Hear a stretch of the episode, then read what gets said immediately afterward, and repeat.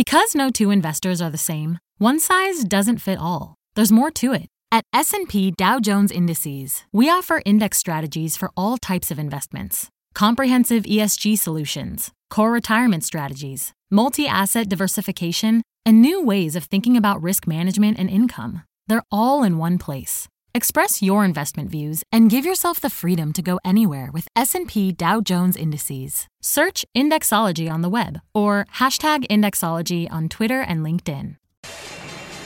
My mission is simple to make you money. I'm here to level the playing field for all investors. There's always a bull market somewhere, and I promise to help you find it. Mad Money starts now. Hey, I'm Cramer. Welcome to Mad Money. Welcome to Cramerica. Other people want to make friends, just try to make some money. My job is not just to entertain, but to educate and teach. So call me at 1 800 743 CNBC or tweet me at Jim Cramer. Over the past 10 weeks, more than 40 million Americans, quarter of the workforce, have filed for unemployment benefits. Last week, we had 2.1 million new claims and 21 million continuing claims, better than the week before, but still incredibly bad on an absolute basis. So you think the stock market would get crushed today, right? Sell, sell, sell, sell, sell. Uh, obliterated. Wrong. Once again, the average spent most of the day well into the black, despite still more hideous macro data. Even as we sold off near the end of the session, Dow only sinking 148 points, S&P falling 0.21%, Nasdaq easing 0.46%. But again, again, again, though. The market was up most of the day. Uh, and, and if the decline were about the incredibly weak labor market, well, what would have happened this morning when we heard the unemployment claims numbers right from the opening? The reversal was more of a fear of actions that the president might take against tech today's leader because of his anger about social media and about the president, president's plans for punishing China over Hong Kong, punishment that could reverberate to our own companies that do business there. So then why did the stock market open up big on those hideous figures? At this point, it's become a cliche to insist that Wall Street's totally disconnected from Main Street. After all, how else could stocks go up when we got uh, 21 million Americans on the dole, the worst unemployment rate since the Great Depression? honestly, you know what? I think at this point, it's beside the point. The market's not be, been strong since the layoffs began in earnest because investors are indifferent to the economy. It's rallying because investors are actually bullish about the future of the economy. Let me lay it out for you. First, there's a new cohort of stock buyers who recognizes that we're not replaying the Great Depression here. The policymakers were too good. The situations aren't analogous. There was no safety net when the Great Depression got rolling. The banks went belly up the money in your account, it disappeared. Corporations had no liquidity. Unemployment insurance, it didn't even exist. This time we've got the Fed printing enough money to pretty much guarantee that publicly traded companies will have a shot at raising capital through the bond market. We've had a trillion dollars in, in just big stuff, but billions of others in loans, uh, a, a bond issuance anything, anything that moves. And a lot of that was only because Fed Chief Jay Powell came out and said he'd be willing to buy corporate bonds of temporarily distressed companies that were actually good companies before the pandemic. Powell knew his history. He didn't want the bond market freezing up. And just by saying those words, he saved the day. That's why only one major publicly traded company has filed for bankruptcy. Hertz of the trillions of dollars that were at stake. Second, the $2.2 trillion stimulus package, it's had a huge impact. Those one time $1,200 payments, the payouts, you know this? You might have gotten one. Coupled with an extra $600 a week in unemployment benefits, they've given the consumer a lifeline. When you look at the high quality retailers that cater to more frugal shoppers, here I'm talking about AutoZone. I call them high quality because they do their numbers. AutoZone, Burlington stores, a Dollar General, Dollar Tree, might have seen them on earlier this morning. They reported phenomenal numbers versus expectations. All four of these companies cited the federal government's generosity. All that stimulus money has been keeping us afloat. Let me put it this way. When the Treasury spends trillions of dollars to boost the economy and the Fed prints trillions more, what do you expect to happen? You better believe it's going to have an effect. A lot of people didn't think so. What fools those mortals were. Third, many uh, people now believe that the worst of the pandemic is indeed behind us. Now, if you live outside of one of the major hotspots, it's only natural to assume that the extreme lockdown was an overreaction. There's an emerging sense that we've got COVID contained and that means the business world can go back to normal. Now, I'm not totally sold as a small business owner. I know most of these smaller enterprises rely on crowds, remember that word, to succeed. Their margins are too thin to really thrive without large throngs of people. And even though most of the country's reopening, big gatherings are still off the table. Serious problem. But the bulls have visions of normalcy dancing in their heads, and rightly or wrongly, their view has made you the most money since the market bottomed in March, some 7,000 Dow points ago. The bulls are still in charge, or were until 245 today. Fourth, the vaccine. To see, not too long ago, the consensus among public health experts was that there was no way to develop a vaccine fast enough to save the economy. The land speed record for a vaccine is four years for a disease called the mumps, which, trust me, was painful as all get out, but also easier to figure out. Now, we, have never been in a situation like this before. Nearly every single major pharmaceutical company on earth is working on something to combat COVID, along with a ton of smaller biotechs. That's unprecedented. Now, big pharma executives tend to be a pretty cautious lot. So when we hear Merck's Ken Frazier talk about the near-term possibilities of vaccine, or J&J's Alex Gorsky talking about how something's workable in the billions of doses by early next year, that means something, or should. If we get a vaccine sooner than expected, well, that's the whole ballgame. Put it all together, and you can understand why so many retail stocks have caught fire in the past week. A lot of them all-time highs. That's the whole basis of this Awaken America rally. So with all these positives driving the rally, why the heck don't people believe it? What makes the market strength so confusing? I think it's because of a third V, not the vaccine. Mr. Spock. Not the vaccine, not the vanquished virus. I'm talking about the possibility of a V shaped recession. The other day, Jamie Dimon, the CEO of JP Morgan, perhaps the most important financier in the world, predicted we'd have a short, sharp, often described as V shaped recession. That's a quick downturn followed by an equally rapid turnaround. As far as the economy is concerned, a V takes us back to where we were before the pandemic, which, by the way, was a really good place. Before Dimon's pronouncement, a V shaped recovery was widely considered a long shot, maybe even um, fanciful. But overnight, it became the prevalent view. And that's the rocket fuel behind this week's incredible rally until the last hour of the session. Now, you know the, the, uh, the mentality that produced this move, but there is one problem. I don't know if I can be completely convinced. Oh, I'd love to have a rapid V shaped recovery. Everybody would, except for the short sellers. Be phenomenal. Unfortunately, I think the V is chimeric. At the end of the day, there's been too much carnage among the small and medium sized service operations that do form the backbone of America's economy and job creation. Many of these companies have either been doomed by social distancing or they missed too many payrolls or debt payments because they were deemed non essential. Will have to close their doors. They can't wait it out for the vaccine. One key part of the lockdown most states placed a moratorium on evictions and debt collections. As we reopen the economy, though, those protections are going to go away. And if your business can't make rent, you're toast. I think the V for Victory crowd may have gotten ahead of itself. We're still in for a rough ride, even if it's not the end of the world or the Great Depression redux. So why even own stocks then? Because as I never stop reminding you, we have a new economy, one that's based on nimble technology and healthcare companies, coupled with a few winning retailers whose competitors are in tatters. They were not essential. And financial technology companies like PayPal, they're taking over the world. We're going to, we're going to speak to PayPal in a moment. That's why I think you got to stick with the, say, the work from home place. We just booked a workday last night after their excellent quarter stock, 7% up. These stocks have been big winners since the bottom in March, and while many of them have fallen out of favor this week, I think that's temporary. The bottom line it's a new market. It's a new economy. The Fed and the Treasury have learned from the mistakes of the past, which is why this market's been able to roar over the past couple of months, even as the data has been real ugly. Once that stimulus program runs out of money, I'm betting Wall Street gets less sanguine about the future.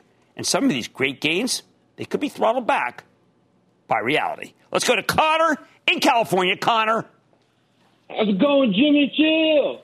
Uh, chill's trying to chill, man. I had a little rough couple of days. What's up? Oh man, big fan of the show and first time caller. Thank you for taking my call and for all your great advice. Thank you. Uh, I know you're a huge Philly sports fan, so I just wanted to get your thoughts on MSGS. We like it. Segment. We think the, the, parts are worth more than the whole, but I've got to tell you, the sports fans are all lining up and buying this DraftKings. We had them on last week. DraftKings is a play on the reopening of sports. It's a little too hot for this guy, but I understand the bull story. Lambros in New York, Lambros. Booyah, Jim. Holy cow, Lambros, you sound like a youngin'. I'm just starting to learn about investing, and my big question is about the airlines. Airline stocks are coming up off their lows as the economy reopens. Right. Would you consider Delta a buy right now? No, the only one that I'm actually willing to. I like Gary Kelly. He's the CEO of uh, Southwest, of Symbols Love, LUV. And I would go with that one. I'm not a big fan of the airline business these days. Uh, too many issues, but Southwest is the one if you want to go. And I hope your mom was on there, right? Is that your mom there? Uh, okay, I like young people. People think I like young people. That's kind of a generalization. All right, it's a new market and a new economy. Wall Street may get less sanguine, and they seem to in the last hour, but the market's been able to roar from 18,000 at the end of March. Well, Mad Money tonight. During the coronavirus pandemic, cash is out and touch-free payments are in. You want any COVID cash? Sold to you. I'm talking to the CEO of PayPal to find out how it's helping with the trend. Then, why weightlifting could be the key to this market, although one's maybe in balance. And I'm sitting down with Salesforce CEO Marc Benioff after earnings that the market doesn't seem to like. Stay with Cramer. Don't miss a second of Mad Money. Follow at Jim Cramer on Twitter. Have a question? Tweet Cramer. Hashtag mad tweets. Send Jim an email to madmoney at cnbc.com or give us a call at 1 800 743 CNBC. Miss something? Head to madmoney.cnbc.com. I want people to feel like they just learned something. We have journalists in the far corners of the universe I can't wait to get all of those resources under one hour long newscast where we can deliver the facts of the day clearly and concisely, in context and with perspective, and tell people what's happening, what it all means. Get the truth, not the spin. The News with Shepard Smith. Subscribe to the podcast today.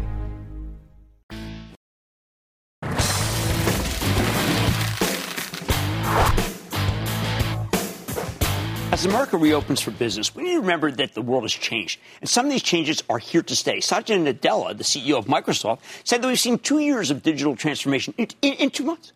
Earlier this week, we spoke to Sasan Goodarzi. Now, he said, he's the CEO of Intuit, that it's like shotgunning five years worth of time. Consider the case of, of PayPal. That's the Cramer Fave payment technology company. For years, I've been recommending this amazing company as a play on the gradual digitization of payments. Then the pandemic hit, and suddenly Venmo, PayPal's peer to peer payment system, was a lot more attractive. Even better, PayPal lets you pay with your smartphone in person, no handling cash or credit cards that could be covered, yes, in coronavirus. Now, when the company reported earlier this month, the actual results were not as stellar as people were looking about, but that's because the whole economy shut down in March, took a toll on the numbers. But on the conference call, PayPal explained that business started picking up again in April in a big way. The company added about 250,000 net new accounts per day last month, and May 1st was their largest single day of transactions. No wonder the stock's caught fire. One of the best performers out there. Uh, year to date, it's been amazing. So can it keep roaring? Let's check in with Dan Schulman. He's the president and CEO of PayPal to get a better sense of how his company's handling this bizarre new world. Mr. Schulman, welcome back to Mad Money. Jim, so nice to hear your voice. Thank you for having me. Dan, this is an amazing time for your company and I want to congratulate you right up front. You have you have built a system, built an infrastructure, an ecosystem that for, that is perfect for, as you say, a crisis that went from health to economic to psychological. Every single line of yours is doing so well. Walk us through how this could be the case. Well, Jim, uh, you're exactly right. I mean, that is the progression of the uh, crisis, and um, uh, as a result of that, you know, our products and services couldn't be more important and more relevant. Um, you know, there are three big shifts going on right now. You've got the world moving from physical to digital. Um, you know, half a year ago, we were saying we had, you know, too many screens in our life, too much technology. And now we just need more and more technology as everything from education to entertainment to medicine is moving more and more digital. And then you also have the face of retail fundamentally changing in a discontinuous manner right now and moving more and more to uh, online uh, kind of e commerce, um, really accelerating two to five years from the secular trend it was already on. And then you have the rise of digital payments in general. And so all three of those things are very large tailwinds, and we're fortunate to have scale and scope to take advantage of those. I remember there was a time when I looked at the numbers and I said, "Boy, I hope he does three to five million new new clients uh, this quarter." Uh, Seven point four million in one month, in just one month. Yeah, it was an amazing month for us. But Jim, I think, uh, and we said that we're going to do fifteen to twenty million uh, for the quarter, and I think we're well on track for that. Um, but I think what's even more impressive, uh, believe it or not, than those net new actives is the engagement. Our base, which is now 325 million people on our platform, that average daily usage across our entire base is up well over 20%. And the new cohorts of users coming on are 30% more engaged than previous cohorts. And it's just really, um, people are embracing digital payments. And I think that is going to continue on.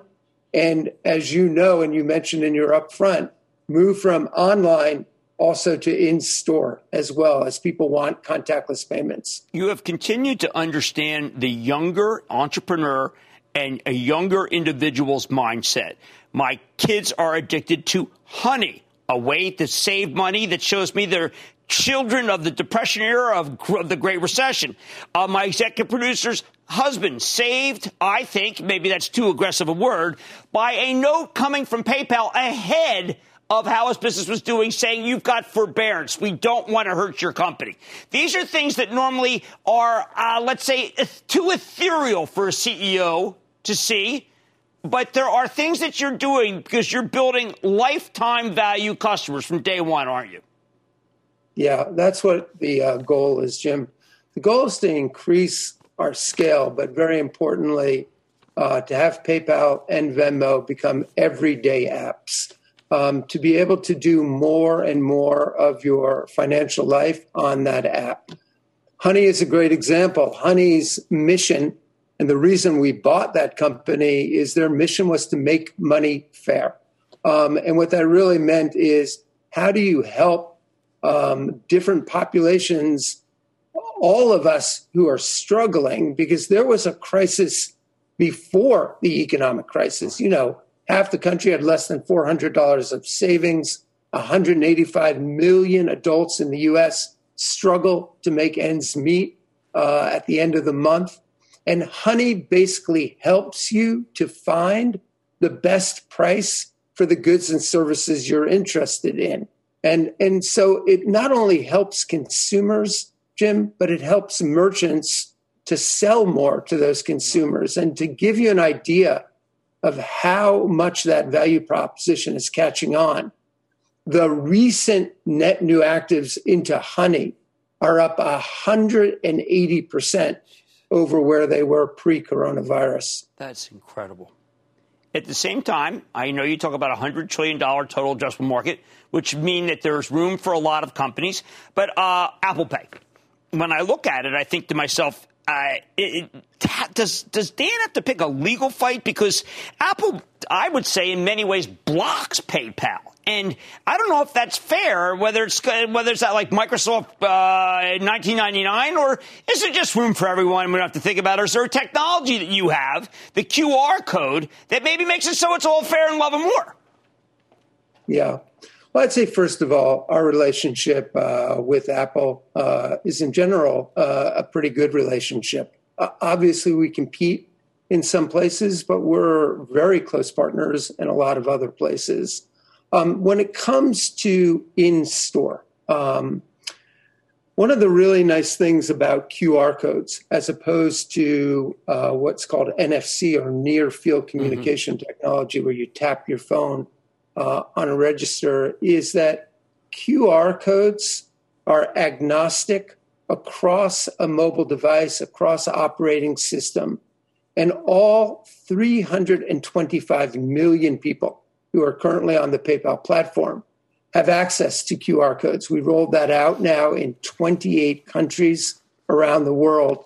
And it's really very simple and easy. And our merchants are crying out for this, and consumers are as well, because merchants want to make sure that when consumers come back into their stores, that their cashiers can be safe and healthy, They're putting up plexiglass at checkout. They want to be sure that consumers are healthy. And they don't want, and nobody wants to be handling cash anymore. They don't want to be touching a keypad uh, to sign. And so we need forms of contact, uh, contactless payments. QR codes are so easy for small businesses to use. They don't even need to integrate it into point of sale. They can print out a QR code, put it on their cash register, and we can scan it within the Venmo or the PayPal app, put in the amount uh, for the purchase, and just send it like a person to person payment. It'd be a person to merchant payment. These are simple, easy. We're also integrating with point of sale systems. So the point of sale can scan the QR code in your PayPal or Venmo app as well. And this is a way of moving to what really is a rapidly accelerating trend towards full omni channel retail, where online and offline are merging together. And really, PayPal has a platform that is incredibly well suited for that. Yeah, you get the blurring. Uh, one last thing, I went. I did mention that uh, your company had helped a young entrepreneur. And I want to go back to that. I've known you for too long. You're too humble to say it. I believe that Dan Schulman has instructed his company to, when they see someone who could be in trouble for over the short term because of COVID, extend them some credit, give them forbearance. They're going to be lifetime. I believe that Dan Schulman told that, gave that directive to that company. Is it true? It is true, Jim. We're going to spend at least $150 million uh, helping our customers um, in terms of forbearance on loans, uh, waiving fees, helping on refunds and exchanges. This is a time where financially strong companies like PayPal need to step up and help our customers, uh, small businesses, consumers. Um, we need to not only provide the services that they need, um, which are, as I mentioned, are more important than ever. But we also have to have a degree of empathy uh, and support right. for them. And I believe that the costs associated with that will be far outweighed by the goodwill and the benefits um, uh, that come from that over the medium to long term. And it's the right thing to it's do. The right thing to sure. do. It's the right thing to do. Dan Schulman, President and CEO of PayPal. There's a reason why stocks go up besides just the numbers. There's an ethos, there's a belief, and there's a philosophy. Dan Schulman has all those that are right. Mad Money's back into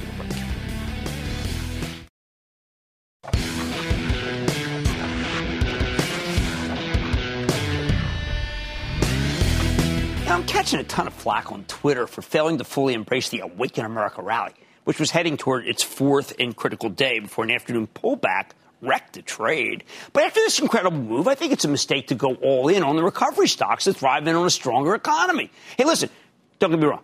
You should absolutely own some of them. There's definitively a place uh, in your portfolio for the Awaken American names. But this is a time of tremendous uncertainty. So you also want some high quality recession proof names because the recession is here and it's real and it is not going away. Which brings me to, well, got a couple things. A barbell. I'm going to show you in a second what this is. I like a strategy that gives you some winners of if the minor chord, the recovery triumphs, but that also gives you terrific gains if I'm right about the major chord, the recession. What makes me so adamant that the economy is in bad shape? Well, it's simple. You just can't hand wave away tens of millions of lost jobs. The real issue for this market is no longer the virus, it's the specter of mass unemployment. The government either needs to go all New Deal and create make work jobs, or we need to start subsidizing wages for employers like they're doing in Europe on a scale that's much bigger than the Paycheck Protection Program, as much as I like that program. Still, I recognize that there are days when euphoria reigns and you don't want to get your head handed to you. It's good to have something on your sheets that can rally on days when the Awaken America theme is out in full force, like the last couple days. Otherwise, you feel like an idiot. But you can't go all in with these recovery stocks. The barbell prevents you from taking Johnny come lately actions that always plague traders who are bent on buying high and trying to sell higher. A very risky situation. So this is what we're doing for my charitable trust, which you can follow along by joining the ActionAlertsPlus.com club. Well, we've got some banks and some entertainment some retailers and restaurants. Those stocks on this side, they do roar when the economy recovers. But we don't have any cruise lines, we don't any airlines or deep cyclicals because they need a much stronger recovery than I think can happen. That makes one side of the barbell much lighter than the other, as we're more heavily weighted in the recession stocks. But you have to have some sort of worldview out six months. And right now, my worldview is that the recession might not be over six months from now.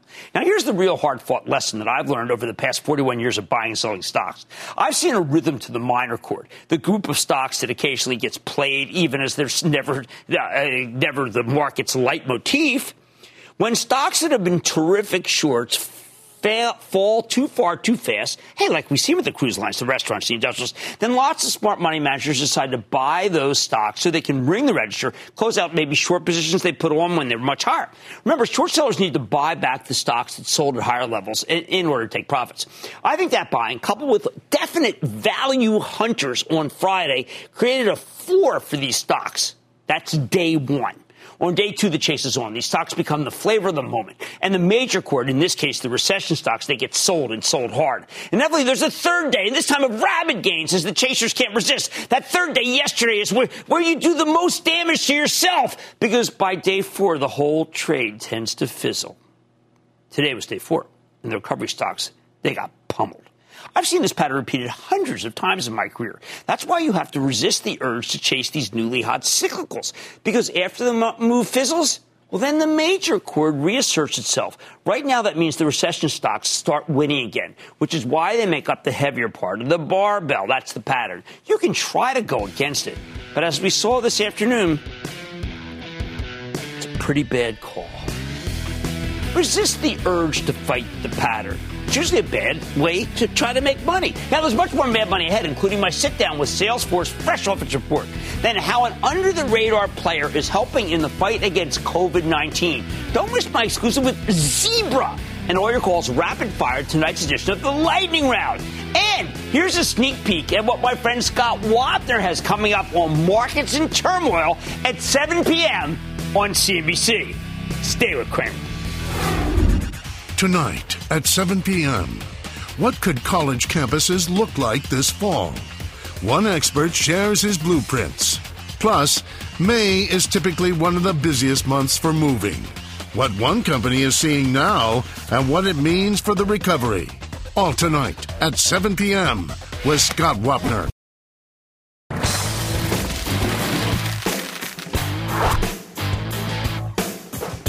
All right, what, what, the heck just happened to the stock of Salesforce? The Cramer Fave Cloud Kingpin reported after the close, and while the headline numbers were excellent, strong top and bottom line beat for the quarter, the company did give what I regard as conservative guidance. The stock got slammed from that after hours trading.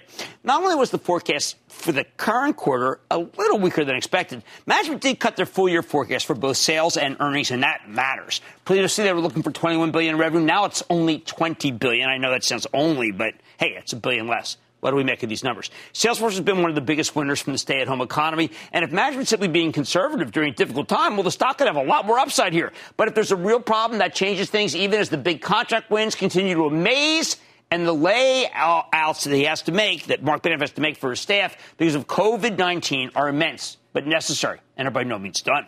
So let's dig deeper with Marc Benioff, the straight shooting founder, chairman, and CEO of Salesforce, to learn more about the quarter and his company's prospects. Mr. Benioff, welcome back to Mad Money. Thanks so much for having me again, Jim. I'm always thrilled to be here. All right. So, Mark, you got some big wins. Let's talk about them first because the biggest one I've seen in a long time is AT&T. Why did they select Salesforce?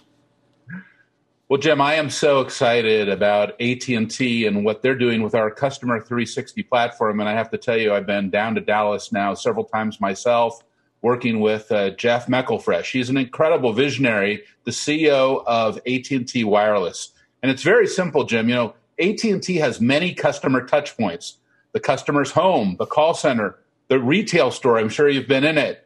messaging, uh, the phone itself and when you go to any one of these customer touch points, they're going to know who you are through our single source of truth. This is a transformational opportunity for AT&T Wireless. It's one of the most significant and it'll be one of the largest transactions we've ever done. I'm absolutely delighted.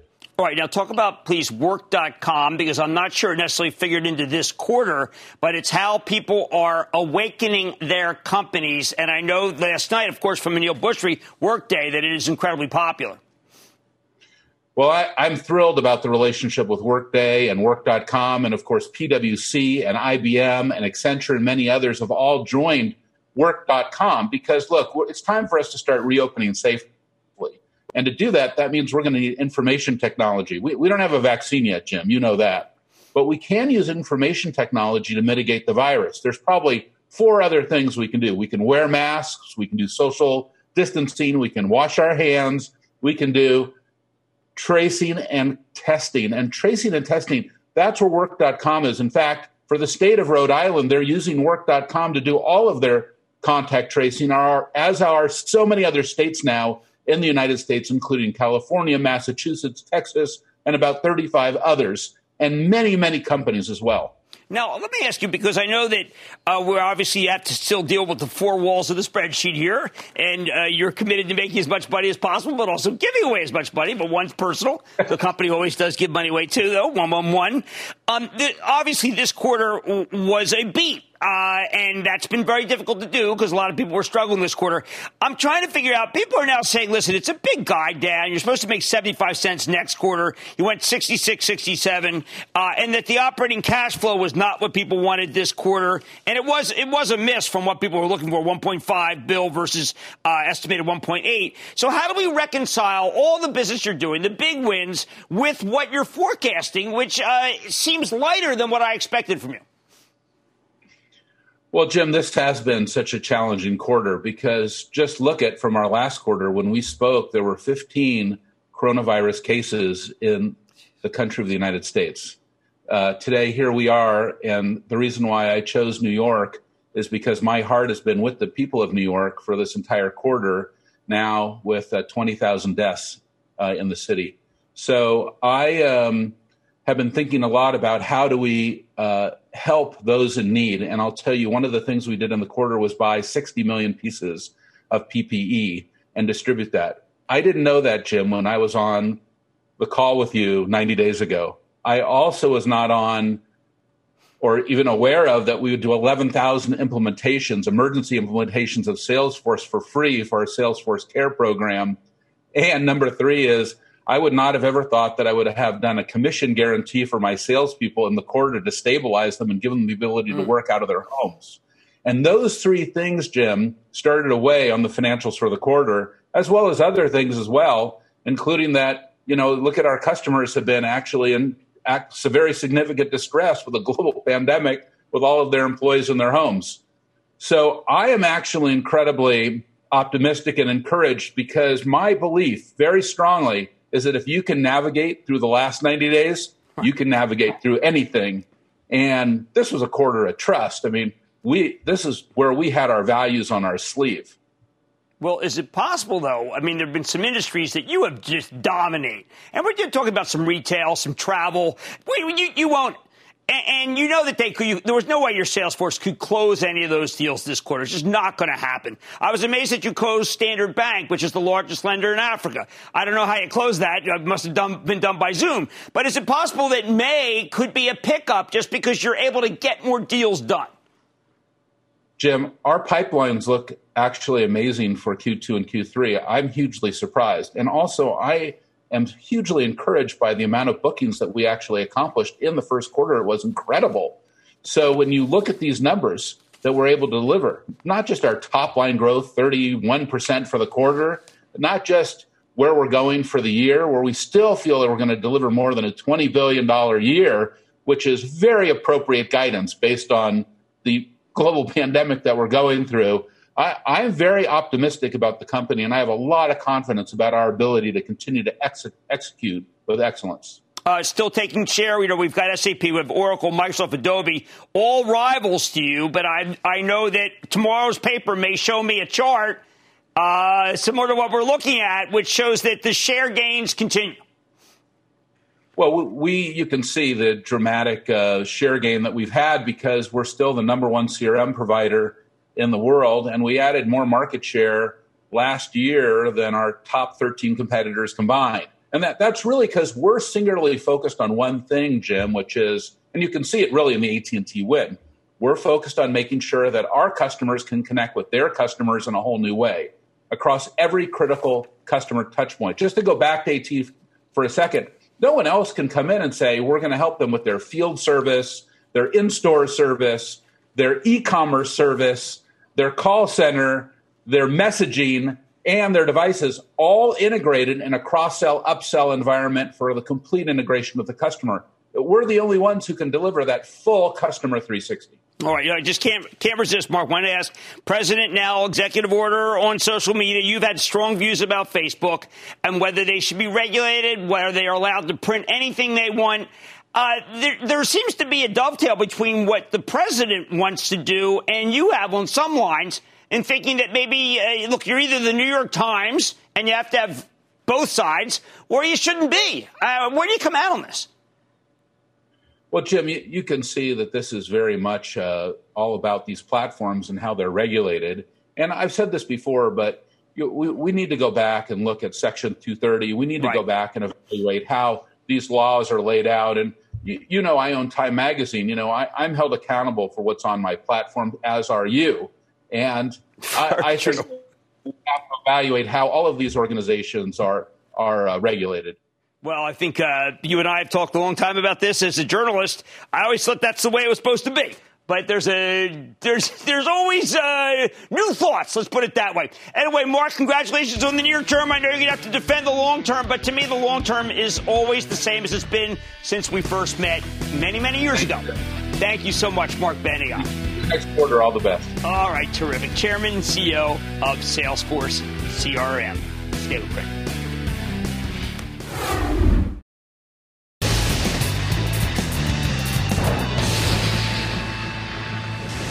It is time. It's time for the light round. What's about to run?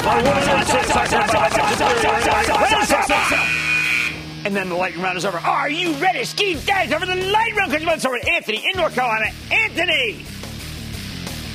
Good evening, Jim. Booyah. Booyah. My uh, question is in with respect to the generic drug makers. Is anybody like Teva going to no. benefit? Kevin, no. No, it's a generic drug maker. And those stocks are all pretty awful when we've got such fabulous companies like a Merck, like a Pfizer, like a Bristol Myers. Let's go to Terry in North Carolina. Terry. Booyah, Jimmy Chill. Yo, yo, man, I, I'd be chilling after a couple of days of rough trading. What's going on? Right on. You turned me on to Starwood Property Trust a couple of years ago. It's been a wild ride from 26 to a recent low of 9.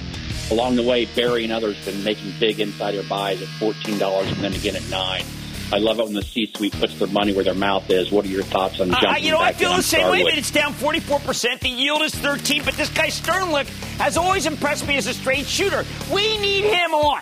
We got to say why you buying, and shouldn't we be worried? Because the stock has plummeted. He was it was at 21 when he was on last. I'm getting to the bottom of this. Let's go to Joseph in California. Joseph. Hey Jim, thanks for taking my call. My pleasure. Um, I really like my uh, Tommy Bahama shirts. So I was looking at Oxford Industries. I don't know what you're doing. Look, it's always been it's been around. It's kind of hanging in here. I like their stuff too. But let me tell you something. If you like apparel, you got to buy PVH Manny Chirico. I don't really care for apparel right now. Too much inventory. Ray in Maryland. Ray. Jimmy Chill. Thanks Safe Ray. What's up? I'm a 19 year old investor, and I wanted your thoughts on Amgen, AMGN. I like Amgen a lot. It's kind of moved up here without me. Feel bad about that. But I think it's got a lot of, good. it's got a new onco- oncological uh, franchise that I really, really like. And of course, it makes Aimovig as the chief spokesman for the American Migraine Foundation and take of Aimovig. I can tell you it's good. Let's go to Dave in Florida. Dave. Hey, Jim. I haven't trusted the recent uh, market surge but now I'm tempted to look for some opportunities again. You know, Intel has such a reasonable PE. I think it's 12 to 1. Is that a good reason to uh, invest in that kind no, of? No, not right now because AMD's got some chips that are smoking hot that are come out. And I think will take some share from Intel. So we're going to be a buyer of AMD. I need Baron in Florida. Baron. Booyah! Baron Booyah Beatty calling from Palm Beach, Florida. Jim Cramer, I took everything I have and bought 31,000 shares of GE when it was trading at 558 by December of 2021. Will I be a millionaire? Interesting. Interesting analysis, very much like Warren Buffett. Where's Becky? I need I need Becky's help here. Um, look, GE, the stock is, uh, it did kind of do a little round trip on there. You, you, when that happens, you should take half off. Uh, I, I think. I think I think Mr. Culp is doing a fantastic job against tremendous circumstances, but I would I think you'll do okay. Uh, but I don't really call that. But you, the word diversification does not come in mind with that strategy. Let's go to Lewis in New Jersey. Lewis. Hi, Jim. Lewis. Uh, I want to thank you for your really consistently great shows. Oh, thank you, buddy. Thank you. That's because of Regina Gilgan, my conscience, the uh, angel on the left shoulder. Okay. All right, what's up? It's a crazy market and it's troubled time. Totally. Sometimes it calls for a little defense, like a stock that has a 3.7% yield and 10 times earnings and closed at $20 and change today. So I would like your opinion on simple SPTN Spartan Nash. First time it's been asked about. I like it a lot more than Aramark. Sorry, Philadelphia's own. And I think that if it hasn't come down with something must be going on there because almost everybody else in that business is getting crushed. I think you've got a good one. We need Randy in Texas, please. Randy. Hey, how you doing, Jim? Thanks for taking my call. Oh, my First time caller. Just recently been watching your show. I bought some shares of uh, Ingevity at 28 back in February, and now it's at 53. And Yeah, um, I think it may be time to do a little registering because it's a true uh, agriculture. It's a pastiche, if not mosaic, of industrial in, uh, companies, of which I want you to sell half tomorrow morning to let the rest run. And that, ladies and gentlemen, conclusion of the lightning round. The Lightning Round is sponsored by TD Ameritrade.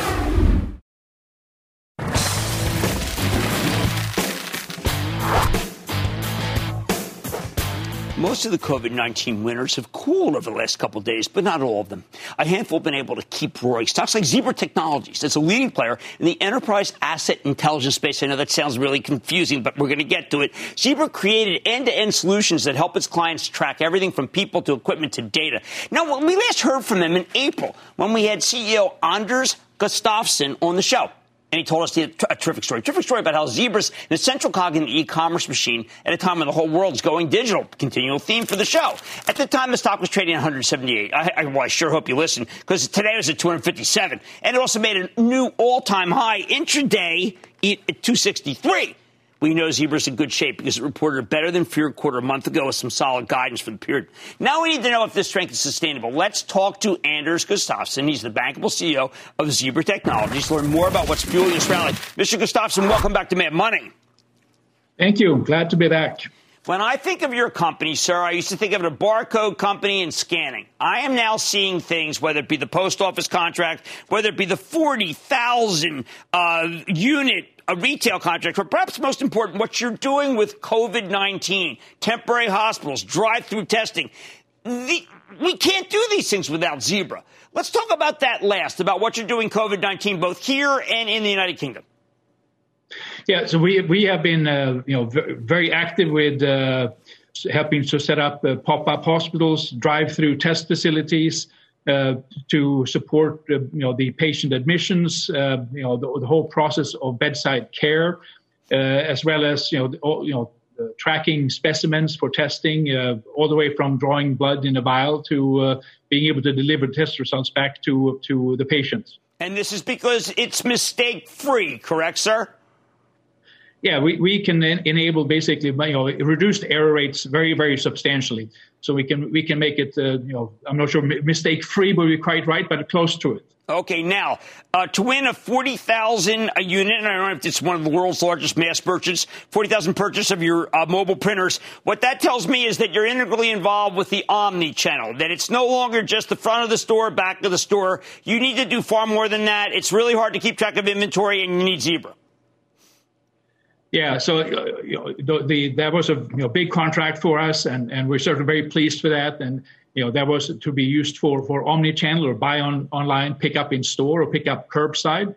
And if you think of of uh, that process, you know today you know you tend to walk in yourself and physically you know, walk up and down the aisles and put all your goods in your your basket, and, and then go to a cashier for the checkout. In a in a buy online, pick up in store uh, scenario, you have to identify the right person to pick the, the, the, the, merchandise for you. that person has to download a shopping list, get a Wayfinder application to help them through the store and scan each of the items as they put them in the basket. And then lastly, do a, a, a mobile point of sale checkout and put it in a, in a bag which can be labeled that it's this, this bag is for Jim and not for Anders, so it goes right. to the right person. All right, now uh, there were issues that would have uh, your your franchise is so strong, you were able to overcome something that was rather remarkable. Some supply chain issues, whether it be the uh, shutdown in China or the actual uh, movement, because you are doing more diverse sourcing, the movement to Malaysia and to Vietnam, and yet it didn't really interrupt your earnings. Uh, how are you able to move around all these parts? Well, we have a we have a very strong supply chain team, and I think they did uh, they worked wonders to be able to navigate the whole coronavirus uh, situation, and you know as, as, well as all the all the tariff issues earlier. You know, for us, the coronavirus situation started off as a as a supply issue, and uh, you know we we we were somewhat late, late in getting some of the products to the U.S. and Europe for in the quarter, so we had some higher uh, expedite charges for that. But you know, we we, we were able to man- navigate it, I think, as well as we could have hoped. Well, can we expect that as Zebra, uh, let's say, transitions out of some of, of China, that if the president uh, decides to really uh, take this trade war to another level, Zebra will not be hurt by it? Yeah, so from a supply perspective, you know, we will have, uh, uh, by the end of this quarter, largely, we will be and you know have uh, enough capacity to satisfy the U- U.S. demand. So half of our capacity will be outside of China at that point. So from a from a uh, from a supply perspective, we shouldn't see see much of an impact, if any. From a demand perspective, you know, uh, China is a relatively modest part of our overall business, about five percent.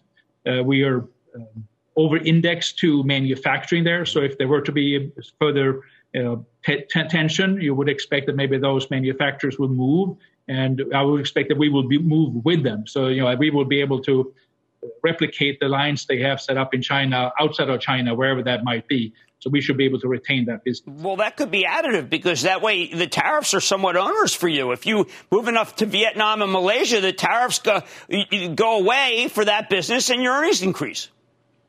Yes, so you know tariffs have, have been quite substantial for us, and we, uh, you know, Q1 was we expected to be the the, the strong, you know, the, the heaviest load of tariffs and you know be minimized in Q2 and largely be behind us in Q3. All right, look, I want to congratulate you on picking up uh, 80 points since we saw you last, which was not that long ago. Anders Gustafsson, CEO of Zebra Technologies. Always good to see you, sir. Thank you.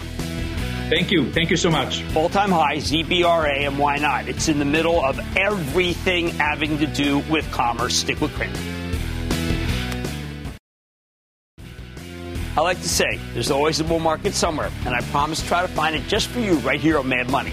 I'm Jim Cramer. See you tomorrow. CNBC's Workforce Executive Council is a premier group of C suite human resources executives from leading companies across the country. It offers a members only portal and chat, plus exclusive industry content, with access to breaking news calls and digital networking experiences. The network and resources HR leaders need now. Apply to the Workforce Executive Council at cnbccouncils.com slash WEC.